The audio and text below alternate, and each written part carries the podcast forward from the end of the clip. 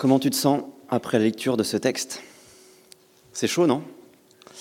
Peut-être que ça fait euh, quelques fois que tu viens à l'église et au début, euh, ça te plaisait bien, euh, ce, que, Catherine a rappelé, l'idée d'un Dieu qui serait bon, qui donnerait de bonnes choses aux humains. Et là, on lit ça et on se dit, en fait, Dieu, il n'est pas du tout bon.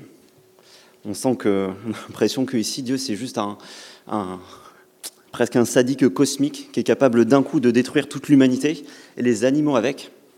Et en fait, même si tu es déjà chrétien, ça, ça fait partie peut-être du genre de passage qu'on aimerait bien zapper, on aimerait bien euh, enlever ces deux chapitres de, nos Bibles. Et donc, qu'est-ce qu'on en fait?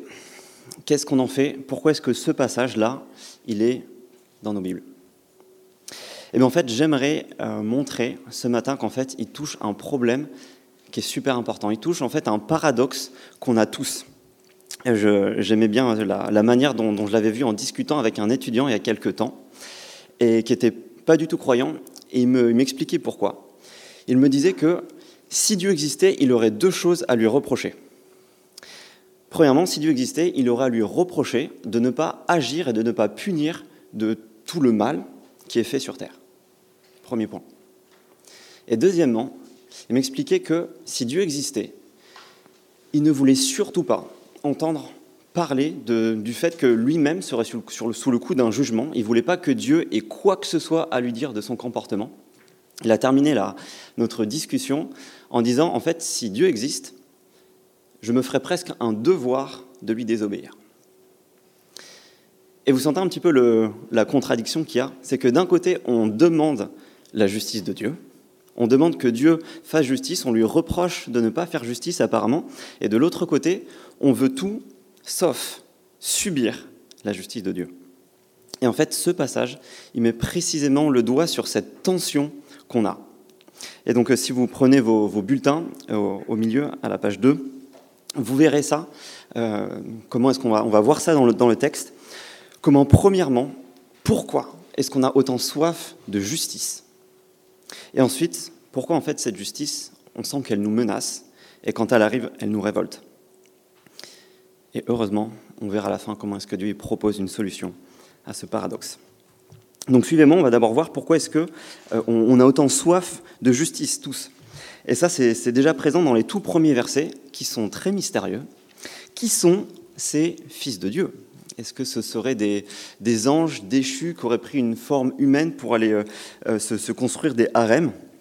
Est-ce que ce serait un terme pour désigner la lignée de, Seth, la lignée juste, qu'on avait vue euh, la, semaine dernière, dimanche dernier, et qui commencera à se corrompre, à se mélanger avec la lignée rejetée de Cain Prenez bien vos stylos. Je ne sais pas. Je ne sais pas, mais voilà ce que le texte dit. Verset 2, chapitre 6. Les fils de Dieu, qu'est-ce qu'ils firent? Ils virent que les filles des hommes étaient belles et ils en prirent pour femmes. Ils virent des choses belles et ils prirent. Est-ce que ça vous dit quelque chose? Pour ceux qui étaient là il y a quelques semaines, qu'est-ce qui s'était passé dans Genèse 3 au moment du, premier péché, de la première désobéissance, quand euh, Adam et Ève ont voulu prendre leur indépendance par rapport à Dieu Qu'est-ce qu'ils ont fait? Ève, elle a vu que le fruit était beau à voir et elle l'a pris. Donc là, en fait, on est, on est face à la reproduction de ce qui s'était passé dans le Jardin d'Éden. Sauf que cette fois-ci, c'est plus juste un fruit. Cette fois-ci, l'objet du désir, c'est des femmes. Et on se rend compte que le monde n'a pas beaucoup changé depuis cette époque. Il n'y a qu'à voir euh, à quel point les révélations MeToo ont, touché juste tous les, tous les domaines de la société, tous les milieux. Ça va du, show business à l'entreprise. Et en fait, si, tu es une femme ce matin, tu sais aussi très bien que c'est encore le cas aujourd'hui.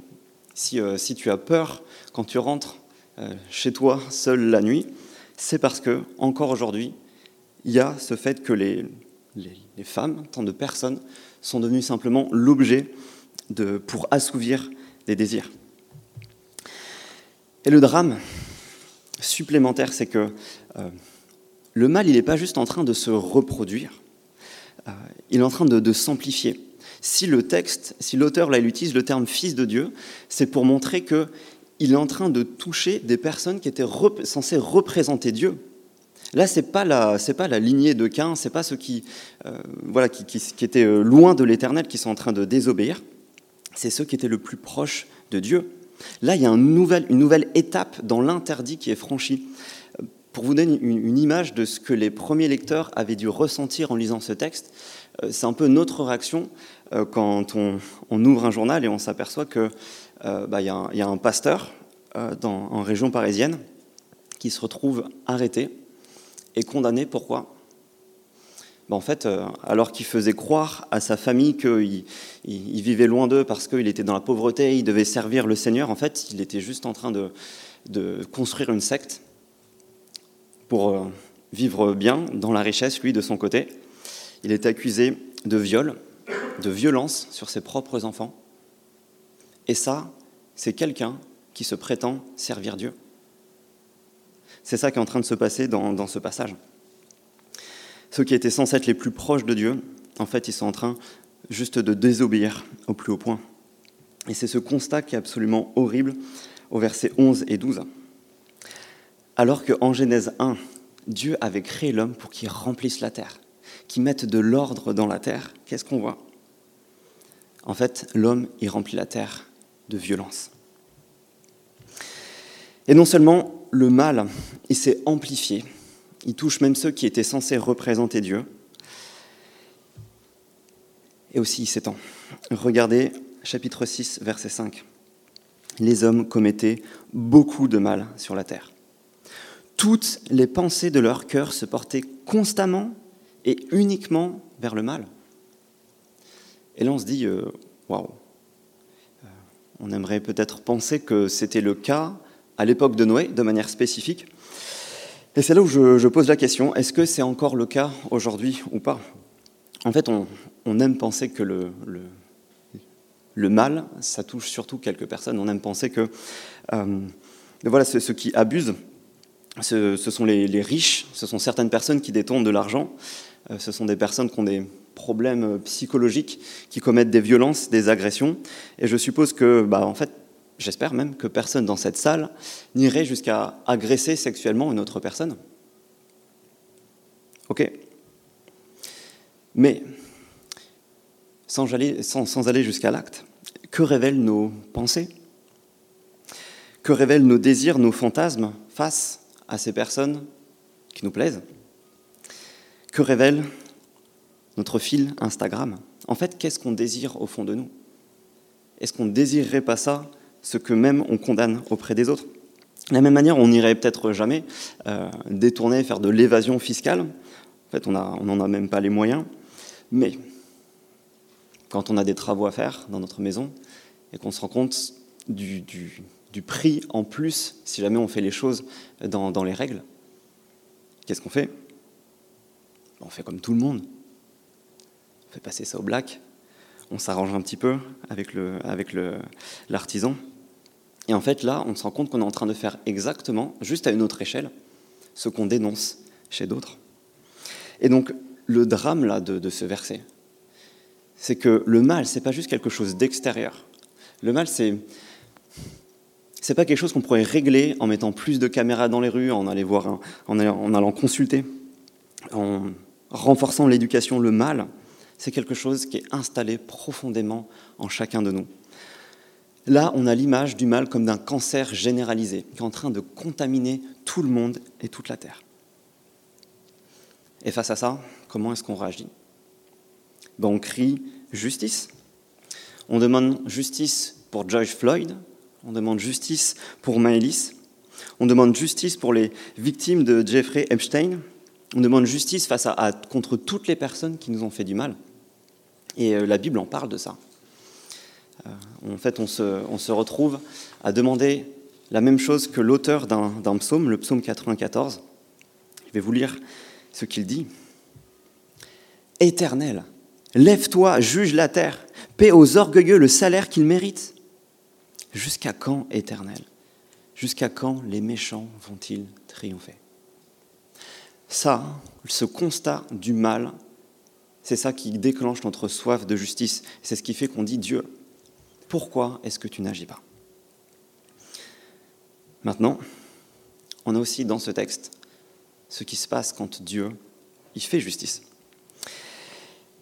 Et cette justice, j'aimerais qu'on commence par être juste tous d'accord qu'elle est parfaitement appropriée. On peut, regarder le, verset 3.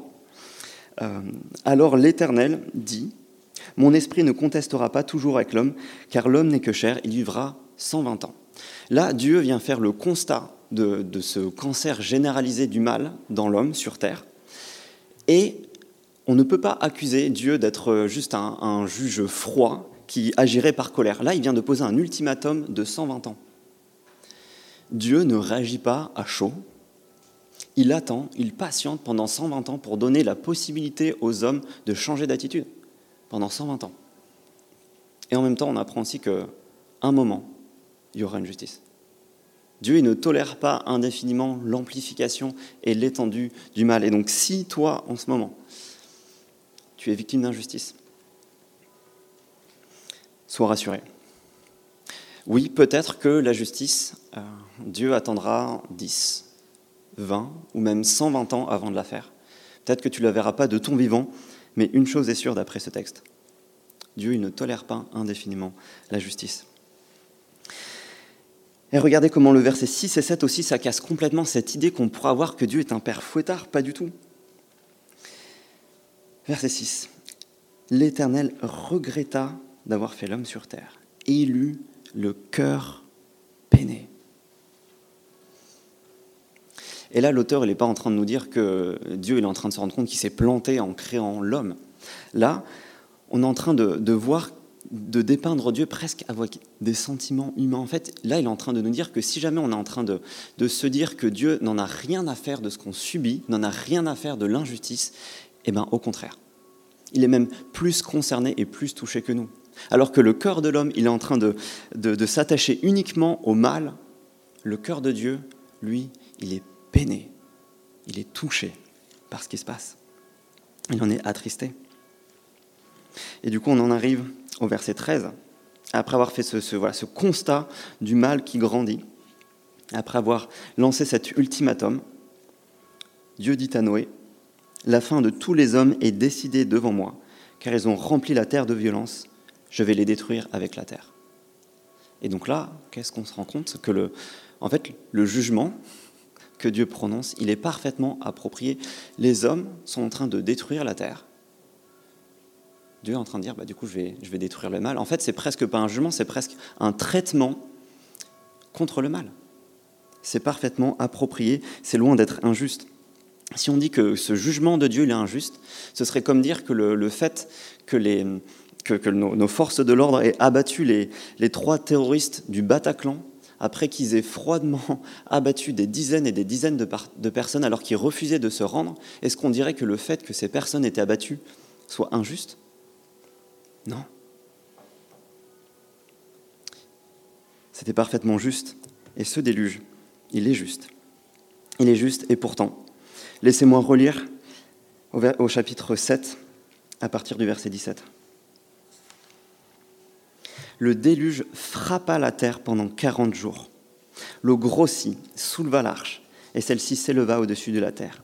L'eau monta, grossit beaucoup sur la terre, et l'arche flotta à la surface de l'eau. L'eau augmenta de plus en plus, et toutes les hautes montagnes sous le ciel tout entier furent recouvertes. L'eau monta de sept mètres et demi au-dessus des montagnes, si bien qu'elles furent recouvertes. Tout ce qui vivait sur la terre expira, tant les oiseaux que le bétail et les animaux, tout ce qui pullulait sur la terre, et tous les hommes, tout ce qui avait un souffle de vie dans ses narines et qui se trouvait sur la terre, mourut. Dieu fit disparaître tous les êtres qui étaient à la surface du sol. Depuis l'homme jusqu'au bétail, aux reptiles et aux oiseaux, ils furent exterminés de la terre. Comment on se sent après avoir lu ça? Ce jugement, il est juste, et pourtant, il est révoltant. On se sent mal. Je ne sais pas si vous vous souvenez de, ces, rien que de ces images euh, qu'on avait pu voir aux infos l'année dernière quand il y avait eu juste quelques jours de pluie en, Allemagne et en Belgique, quelques jours de pluie qui avaient fait des dizaines de morts et qui avaient balayé des, maisons entières. Là, ce qui est en train de se passer après 40 jours de pluie, c'est le, si vous l'avez vu, c'est le film 2012, mais avec encore moins de survivants. Et regardez comment, en fait, tout ce que Dieu avait fait de bon en Genèse, au chapitre 1 et 2, est détruit. Dans Genèse chapitre 1, on avait vu que Dieu, quelle était son activité de création Il mettait de l'ordre dans le chaos en, séparant les eaux d'en haut, en séparant les, en, en faisant émerger la terre de l'eau, et il remplissait le vide avec de la vie. Et bien là, chapitre 7, verset 11, qu'est-ce qui se passe? Toutes les sources du grand abîme jaillirent et les écluses du ciel s'ouvrirent. Tout ce qui était séparé en Genèse 1 se remélange. Cette fois-ci, on a du chaos qui arrive dans l'ordre. Et euh, l'auteur, vous l'avez vu à, la lecture, il est en train de souligner que tout ce qui remplissait la terre, tout ce qui avait le souffle de vie, est vidé. C'est un travail de décréation. Il est en train, Dieu est comme en train de rembobiner la cassette de la création. C'est comme s'il appuyait sur le bouton reset, retour au réglage d'origine. Et ça, ça nous dérange. Et peut-être même qu'on se dit que c'est pas possible en fait qu'il y ait un déluge comme ça qui recouvre toute la terre. Et euh, si, c'est le cas, en fait, il existe pas mal d'indices qui montrent que ce déluge, il est plausible, que ce soit au niveau de, euh, des indices dans, le texte, et puis aussi euh, au niveau des autres indices historiques ou scientifiques. Et en fait, c'est surtout qu'on préférait que ce déluge, il ait peu lieu. Pourquoi? Parce qu'en fait, on se rend compte que si ça, c'est le jugement de Dieu, si ça, c'est le jugement de Dieu contre le mal, si ça, c'est le jugement qu'on réclame, ben en fait, c'est chaud pour nous aussi à la fois on en a envie de cette justice de Dieu, et en même temps, elle nous révolte, elle nous fait peur. C'est un peu comme si on avait, euh, on avait vraiment voulu à fond s'acheter un billet d'avion, et une fois monté dans l'avion, on se rend compte que cet avion, il va se cracher. Et donc là, on se retrouve coincé entre ces deux désirs. Et qu'est-ce qu'on fait? Ben, On cherche s'il n'y a pas un parachute. Et c'est là que on en vient au personnage de Noé parce qu'il n'y a pas tout qui est sombre dans ce texte. Il y a aussi ce personnage de Noé qui est sauvé. Et c'est ça la solution que Dieu propose. Et d'abord, je vous propose, avant de regarder à Noé, je vous propose qu'on regarde à celui qui sauve, qu'on regarde à Dieu. Dès le chapitre 6, verset 8, dès que Dieu vient d'envisager le jugement sur la terre, il y a un cependant. Dieu est ce Dieu du cependant. Cependant, Noé trouva grâce aux yeux de l'Éternel. Donc là, on voit que dès le début, Dieu désire tout sauf que l'humanité soit totalement détruite. Dès le début, Dieu décide de faire grâce. On va jusqu'au verset 13. Que fait Dieu ensuite?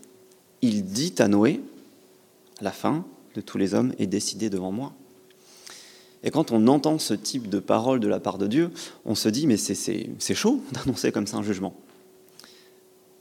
Imaginez un instant que Dieu ne se soit pas adressé à Noé. Mais il n'y aura plus de Noé. Le fait que Dieu s'adresse à Noé en lui annonçant le jugement, en fait, c'est la, la première étape de la grâce. Si Dieu lui annonce ça, c'est pour que Noé puisse être sauvé. Quand on est mal à l'aise avec euh, ces annonces de jugement dans la Bible, en fait, c'est qu'on ne les comprend pas. Si Dieu annonce le jugement, c'est justement pour qu'on puisse y échapper. Euh, on poursuit verset 14. Que fait Dieu? Il n'est pas en train de dire à Noé, Noé euh, voilà, le jugement arrive, bonne chance. Non. Fais-toi un bateau avec des arbres résineux. Tu disposeras cette arche en compartiments. Tu l'enduras de poids dedans et dehors. Voici comment tu la feras. L'arche aura 150 mètres de long, 25 de large, 15 de haut. Tu feras une ouverture à l'arche et tu la feras d'une cinquantaine de centimètres de pilo. Tu placeras une porte sur le côté de l'arche. Tu construiras un étage inférieur, un deuxième et un troisième étage. Vous voyez ce qui est en train de se passer? Noé, il vivait à un endroit où il n'avait peut-être jamais vu de bateau. Noé n'aurait rien pu faire pour se sauver. Je suppose que si euh, Dieu avait annoncé juste à Noé qu'il y aurait un déluge, il serait peut-être allé sur la montagne la plus haute, qui était pas loin de chez lui. Il aurait été recouvert.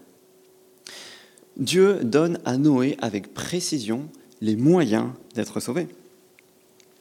Euh, on, imagine souvent que Dieu, c'est le juge qui va condamner, et que du coup, nous, faut qu'on, comme s'il fallait qu'on monte notre dossier de défense, fallait qu'on cherche comment être sauvé. Ça se voit aussi des fois dans, la manière dont on parle. On nous demande comment est-ce qu'on peut être sauvé. Et on commence notre réponse par je pense que, j'ai l'impression que, je, sens que pour moi. En fait, il n'y a qu'un moyen d'être sauvé. Et c'est Dieu qui le définit et qui le donne avec précision. Dieu, c'est à la fois le juge et c'est à la fois l'avocat qui nous propose un dossier de défense. Et Dieu ne s'arrête pas là. Regardez au verset 18. Il y a encore un cependant. Encore Dieu qui parle et qui dit J'établis mon alliance avec toi. Dieu s'engage. Et ça, c'est génial. Dieu, il, est en train de, de s'engager personnellement à ce que Noé soit sauvé. C'est pas Noé qui a l'initiative du salut. C'est Dieu qui est en train de promettre à Noé que Noé sera sauvé. Et ça, c'est génial pour nous. Ça veut dire que, en fait, notre salut, il est en béton armé. Ça a dû être super chaud pour Noé de ne pas douter de, du salut. Euh, je vous laisse imaginer, après 20 euh, jours sur la mer, sur, le, sur les flots, ce que Noé il a dû, il a dû s'imaginer. Est-ce que l'arche, elle va vraiment tenir? Est-ce que l'eau, elle va vraiment redescendre un jour Ce lui a permis de tenir, c'est quoi En fait, c'était impossible que Noé ne soit pas sauvé. Pourquoi? Parce que c'est Dieu qui avait fait alliance avec Noé, qui s'était engagé à ce que Noé, à ce que sa famille, à ce que les animaux soient sauvés. Et nous, souvent, pour notre propre salut, on doute, et pour se rassurer, qu'est-ce qu'on aimerait avoir? On aimerait avoir des émotions fortes, des expériences. On aimerait, avoir des, on aimerait avoir des signes, des miracles. On aimerait peut-être que nos tentations disparaissent d'un coup et on se dirait, là, là, je serais sûr d'être sauvé. Sauf qu'en fait, Dieu il nous donne un moyen encore plus sûr de notre salut. Il nous donne une alliance et les signes de cette alliance. Et c'est pour ça que Jésus, lors de son dernier repas avec ses disciples, il leur a montré du pain et du vin en disant, prenez, buvez et mangez. Pourquoi? Parce que ceci, c'est le signe de l'alliance. De l'alliance que Dieu fait pour nous. Et c'est à ça qu'on peut se raccrocher pour notre salut. Et la dernière perle de ce texte, de ce qu'on apprend sur l'action de Dieu, chapitre 16, verset 16. Puis l'Éternel ferma la porte sur lui. Ce qui veut dire que Noé, après les dizaines et les dizaines d'années de construction de l'arche, il aurait été incapable de fermer la porte de ce bateau. Il fallait que Dieu lui-même ferme la porte. Et là, on se rend compte qu'en fait, Dieu, il est le concepteur du salut, il en est l'initiateur, il en donne le plan détaillé de réalisation et il en est le garant de l'exécution jusqu'au bout. C'est lui qui ferme la porte sur Noé. Et ça, c'est absolument génial. Euh, pour ceux qui, achètent, euh, qui ont déjà acheté des, euh, des, produits de la marque de la pomme, de, dessus il y a marqué conçu en Californie. Et c'est fabriqué autre part. Et là, Dieu, il nous montre que le salut, son plan de sauvetage, il est conçu par lui, fabriqué par lui et garanti à vie par lui. C'est du solide. Et ça, c'est super rassurant. On n'a pas à, se poser les questions de nous-mêmes, comment est-ce qu'on va pouvoir être sauvé, comment est-ce qu'on va pouvoir euh, maintenir notre salut. C'est lui qui le garantit du début à la fin, de A à Z. C'est génial, mais il reste une question. Noé, qu'est-ce qu'il a fait? Pas grand-chose. Mais du coup, qu'est-ce qui fait qu'il a été sauvé? Si ce n'est pas parce qu'il a fait, eh bien, qu'est-ce qu'on apprend sur Noé chapitre 6, verset 9. C'était un homme juste et intègre dans sa génération, un homme qui marchait avec Dieu, comme l'un de, ses ancêtres qu'on avait vu dans la généalogie au, chapitre précédent. Qu'est-ce que ça veut dire qu'il était juste, qu'il était intègre et qu'il marchait avec Dieu? Pour s'imaginer un petit peu le, caractère de Noé, je vous propose de vous imaginer la discussion qu'il a dû avoir avec un de ses voisins. Noé, qu'est-ce que tu es en train de faire dans ton jardin là? Un bateau? Oui, d'accord. Parce que Dieu, oui, ok, ouais. Hmm. Un déluge de l'eau ici? Oui, oui, oui, oui. Une inondation Noé, est-ce que tu as pris tes cachets ce matin? Noé devait passer un fou aux yeux de toute sa génération. Vous imaginez la difficulté de croire à ce que Jésus, euh, à ce que Dieu, pardon, lui avait révélé. Il vivait au milieu du désert et Dieu lui annonce dans des dizaines, des dizaines d'années, il y aura un déluge. Mais d'un coup, imaginez-vous aussi tout ce qui change dans la vie de Noé. Bah, peut-être que Noé, il est passé à mi-temps pour pouvoir passer tous ses après-midi à, bosser sur le chantier. Peut-être qu'il a, a, dû dire au revoir à, ce tour de l'Amérique du Sud qu'il voulait aller faire en vélo l'été suivant. Peut-être qu'il a dû aller voir son banquier pour euh, faire un emprunt pour acheter du bois. Euh, d'un coup, Noé, ça lui a semblé vachement moins intéressant d'acheter une Tesla, parce que c'est pas waterproof. D'un coup, toute la vie de Noé, en fait, elle, a changé de but. Toute la vie de Noé, elle était centrée autour de cette seule chose construire un bateau. Vous imaginez aussi, après 10, 20 ans de chantier, il n'y a toujours pas un nuage au ciel. Et là, Noé, il a dû commencer à se demander, mais euh, est-ce que j'ai pas rêvé? Est-ce que je suis pas devenu fou? Il va peut-être regarder aussi les gens autour de lui qui s'amusaient et se dire, mais en fait, euh, est-ce que je ferais pas mieux de, faire comme eux De profiter un peu de la vie, au lieu de suer, d'être rejeté par tout le monde Il avait peut-être envie d'abandonner, d'être comme tout le monde. Et pourtant, malgré la difficulté, regardez ce que l'auteur souligne au sujet de Noé. Nous, on ne voit pas parler dans ce passage, mais chapitre 6, verset 22, malgré toute cette difficulté, c'est exactement ce que fit Noé. Il se conforma à tous les ordres que Dieu lui avait donnés. Et chapitre 7, verset 5, répétition d'exactement la même phrase, Noé se conforma à tous les ordres que Dieu lui avait donnés. Donc, qu'est-ce qui a sauvé Noé? C'est qu'en fait, il a fait confiance à Dieu. C'est Dieu qui a fourni dans sa grâce le moyen d'être sauvé. Et en fait, là, Noé avait entre guillemets juste à faire confiance à Dieu pour ce moyen de salut. Mais ce juste faire confiance, ça a été très, très, très coûteux. Ça, ça a transformé toute sa vie. Et ça, en fait, c'est le, le nom de cette confiance agissante. Ça s'appelle la foi. C'est le fait de croire. Et c'est pour ça que on se rend compte en lisant cette histoire que l'idée qu'on puisse être croyant non pratiquant, elle est un petit peu absurde. Vous imaginez si Noé avait annoncé être croyant non pratiquant, s'il avait dit Je crois que Dieu a révélé qu'il y aurait un jugement, je crois que pour, euh, pour échapper à ce jugement, il faut construire un bateau, mais non, je continue à vivre comme tout le monde. L'enjeu de ce texte, que ce texte souligne. L'enjeu pour Noé, c'était quoi? C'était de croire. Et pas juste au début. C'était de continuer à croire jusqu'au moment du déluge. C'est ça qui l'a sauvé, c'est d'avoir répondu par la foi au message de Dieu. Et en quoi est-ce que ça nous concerne encore aujourd'hui?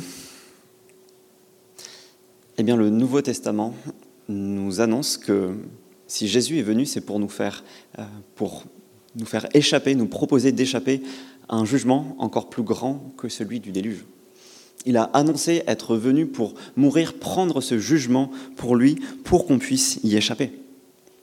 Et comment est-ce qu'il nous demande, il nous demande d'y répondre à cette grâce, à ce salut qui est de A à Z, construit, voulu, effectué et garanti par Dieu Encore une fois, par la foi. Et donc l'enjeu ce matin, si jamais tu es chrétien de longue date et que tu traverses une période d'épreuve, de fatigue, que tu as une seule envie, en fait, c'est de, de, baisser les bras, de te laisser aller par le courant, de juste euh, vivre comme tout le monde, parce que ce serait plus simple. Ce texte, il t'appelle à prendre un pas de recul et à réaliser qu'en fait, Dieu est là. Et l'enjeu, c'est un enjeu de vie et de mort. Et donc de continuer à répondre avec foi à ce que Dieu a fait. Et c'est ce qui permettait à l'apôtre Pierre, qui était en train d'écrire à des personnes, à des chrétiens, qui avaient juste envie d'abandonner. Et voici ce qu'il leur dit à des chrétiens qui sont en train de souffrir. Il leur dit, vous vous réjouissez. Vous vous réjouissez d'une joie indescriptible et glorieuse. Pourquoi? Parce que vous obtenez le salut de vos âmes pour prix de votre foi. En fait, vous êtes en train de faire le, le meilleur deal du monde. La foi contre le salut de vos âmes. Es tenté d'abandonner ce matin, tiens ferme. On peut se réjouir d'une joie indescriptible et glorieuse et tenir. Pourquoi? Parce qu'il y a notre salut éternel en jeu et que c'est Dieu qui en est le garant. Et si ce matin, euh, tu n'es pas encore chrétien, tu n'as pas encore répondu par la foi à, ce, que, Dieu annonce, à ce jugement qu'il annonce, j'aimerais, je propose qu'on puisse euh, tourner quelques pages dans la Bible jusqu'à la page 638 et lire ce que Jésus lui-même disait. Page 638, c'est dans l'évangile de Matthieu qui raconte la vie et la mort de Jésus.